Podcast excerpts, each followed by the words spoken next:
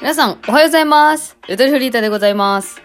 えー、今回は、なんと、やっぱやめようかなと思っていた、遍歴シリーズの中でも、基礎にはならない。いきなり邪道からいきます。私の漫画遍歴、喋っていきます。えー、私、あの、漫画ね、好きだったんですよね。と言っても最近もまた再熱しそうなんで好きなんですよね。一時期ちょっとね、あの、漫画全然疎遠だった時期もあるんですけど、あの、いや、本当に小学生の頃むちゃくちゃ買ってたからさ、何読んでたかっていう話をしようかなって思います。1995年生まれの女性、何を読んでたのか、これでね、なんかね、わー、ジェネってるわ、あの、ジェネレーションギャップね。私、ジェネレーションギャップのことジェネってるっていうのをちょっと流行らそうと思ってるから、半年前くらいから言ってると思うんだけど、そう、ジェネリを感じてほしいなっていう感じ。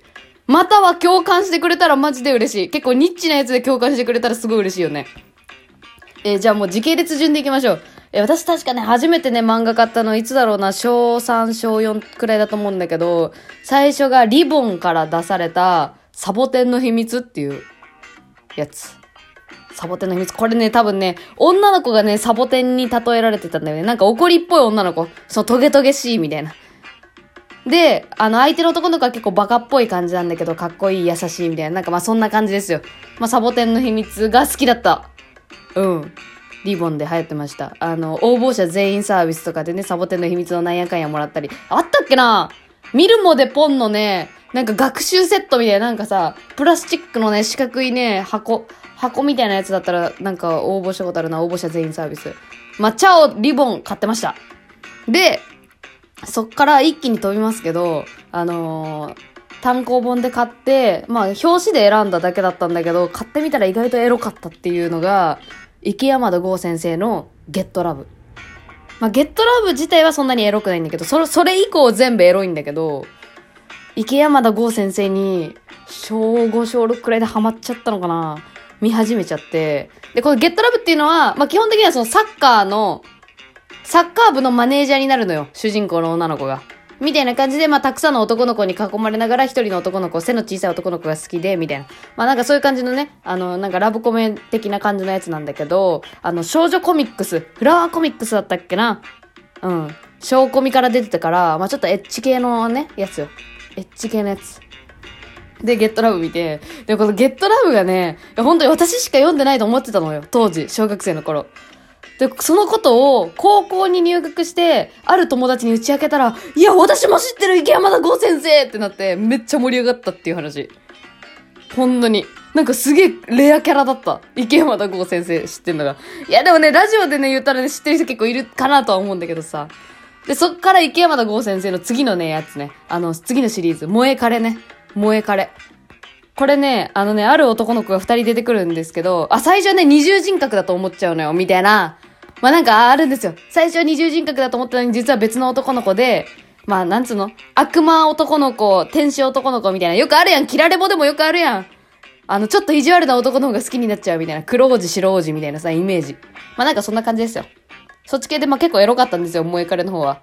セックスしようみたいなこと言っちゃうから、普通に。で、その漫画を私は、あの、自分の家のこたつ、もうお茶の間に置いちゃって、あの、お母さんにバレるっていうか、お母さんにも読まれるっていう恥ずかしいことがあったから、もうそれ以降買うのやめたんですけど、そう、池山田剛先生、今もたくさん出してるよね、これ。小林くんが可愛すぎて辛いみたいなやつとか出してるよね。読んでないんだけどさ、そっから。で、まあそういうエロ系のものを見つつ、なんかね、小学生の頃一個上の先輩と結構遊んでたんだけどね、その時にね、あれよ、僕は妹に恋をする。まあ皆さん知ってると思いますけど、あれもエロいよ。乳首、乳首やからね、あれ。乳首出るからね。乳首出てないか。うん、でも、衝撃やった、私小学生の頃。うわ、エロこの先輩エロい漫画ばっか持ってると思って、ちょっとびっくりしちゃったっていうのがありました。小学校高学年の頃ね。で、それと同時に、そのお兄ちゃんの部屋にめちゃくちゃ少年漫画あったから、あの、読んでました、勝手に見て。あの、フェアリーテイルとか。あ、そっちから言っちゃった。普通ワンピースとかから言うよな。ワンピースとかナルトとか、ブリーチとか。結構王道なやつから、ピューと吹くジャガーとか、ギャグ漫画日和とか、ギャグ漫画日和な。私、あれが好きだったな。うさみちゃん？うさみちゃんのやつ。うん。好きだった。あの、ギャグ漫画日和、ボボボボボボボ、デンジャラス G さん。モテキングサーガ。これ知ってる人いる？モテキングサーガ。むちゃくちゃ下ネタ多くてさ、なんか私これ好きなんだよねって言いかけた瞬間に、え、あの漫画マジでキモくないって女の子に言われたことがあって、ちょっと言えないでいるんだけど、マジで下ネタ多いギャグ漫画なんだけど、私めっちゃ笑ってたのよ、あれで。キラッキラ笑ってさ。いや、今読んだら多分笑わないとは思うけど、当時はもう、なんかもう全部面白かった。全部もう涙出るほど笑った気がする。モテキングサーガ。知ってます？なんかおにぎりみたいなキャラクターがいんのよ。おにぎり、おにぎり頭みたいなキャラクターがいて、なんかいろいろ、やいのやいの。もう全然覚えてないわ。もうそんな、ジャンプですよね、確か。ジャンプ。あと、ドクタースランプ、あられちゃん。あられちゃんもよかったね。で、あとは、あー、で、なんか途中からね、お兄ちゃんがね、その、バガボンドとか、この青年漫画を買い始めてから、ちょっと内容ついていけなくなっちゃって、あの、読むのやめましたね。お兄ちゃんの部屋にこっそり入って読んだりするの。やめました。うん。なんか、あ、ちょっと私の趣味と違うな、みたいな。なってね。で、まあ、そうですね。私の少女漫画は、あとは、ご近所物語、天使なんかじゃない。この矢沢愛先生縛りする時期とかね。なんか作者の人で縛っちゃう時期ないですか？一時期。で、あーちょ、これは欠かせないラブコン。ラブリーコンプレックスラブコンですよ。あのー、大阪のね、デコボココンビ。オール阪神巨人と言われるこの男と女が、この最初はお互いの恋を協力し合う、みたいな流れだったんだけど、そっからだんだん、あのー好きになってしまう。でも友達関係じゃん、私たち。お笑いコンビって周りに冷やかされてるのに好きなんて言えないみたいな。これがね、たまらんのやわ。ラブコンはマジで、キュンキュンした。ほんと。キュンキュンしたっていう、こうね、軽薄な言葉で言いたくないんだけど、キュンキュンした。本当に。で、あとは高校デビューと君に届けね。私は王道な少女漫画ね、買ってましたね。高校デビューは最後まで買った。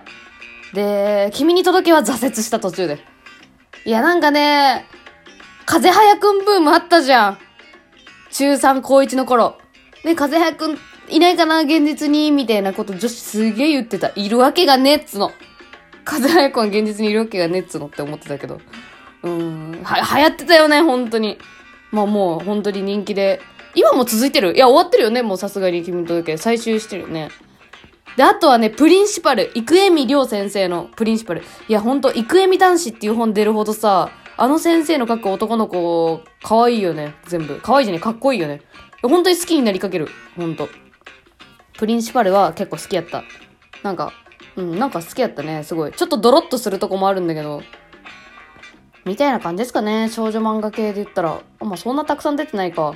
で、まあ、最近は、その、サンタ、あの、一緒に暮らしてる彼氏の影響で、その深夜アニメ系も、ちょっと見、見始めました。何も知らないんだけど、私。鈴宮春日の憂鬱も見てないし、なんか、王道のやつも全然知らないんだけど、つい最近ネットフリックスでさ、トラドラ見たのよ。やっと、トラドラ。マジで。偏見持っててごめんって思ったわ。マジで3回泣いた、トラドラで。確か25週まであるよね、あれ。25週まであるんだけどさ、もう一気に見ちゃった。し、あんな、もう、本当に死ぬまでに見てよかったなと思ったアニメ。トラドラは。で、まあ、ラブコメ系って言えばいいのかないや、でもね、ほんとなんか、キャラクターの印象がどんどん変わってくっていうことがすごい、本当に。いやもう、ちょっとトラドラは、なんか私の語彙力というか、この私ごときが語れんみたいな気持ちになってくるけど、もう3回泣きましたね。いや、よかった。すごい深い、深い、深いって言ったら浅いんだけどね。よかった。うん。ですね。あと、僕らはみんなかわいそう。いや、これはもうね、漫画もアニメも見ましたけどね、好き。好きだな僕らはみんなかわいそうもマジで笑うしな。あの、モテキングサーガーほどまではいかんけど、下ネタのちょっと笑いがちょっと入ってるのがね、私好きなのよ。まゆみさんが好きなのよ。うん。まあ、りっちゃんも可愛いけど。まゆみさんが好きってね、僕らはみんなかわいそう。で、あと最近で言うと、あのね、あの、3月あたりですよ。今年の3月あたりに、そのアドリブラジオに出ることが決まって、初めての公共電波に出るってなって、むちゃくちゃビビってストレス半端なかったんですよ、私は。2キロくらい痩せたからね、あの、1ヶ月で。っていう時に私は何に助けてもらったかっていうと、宇宙兄弟。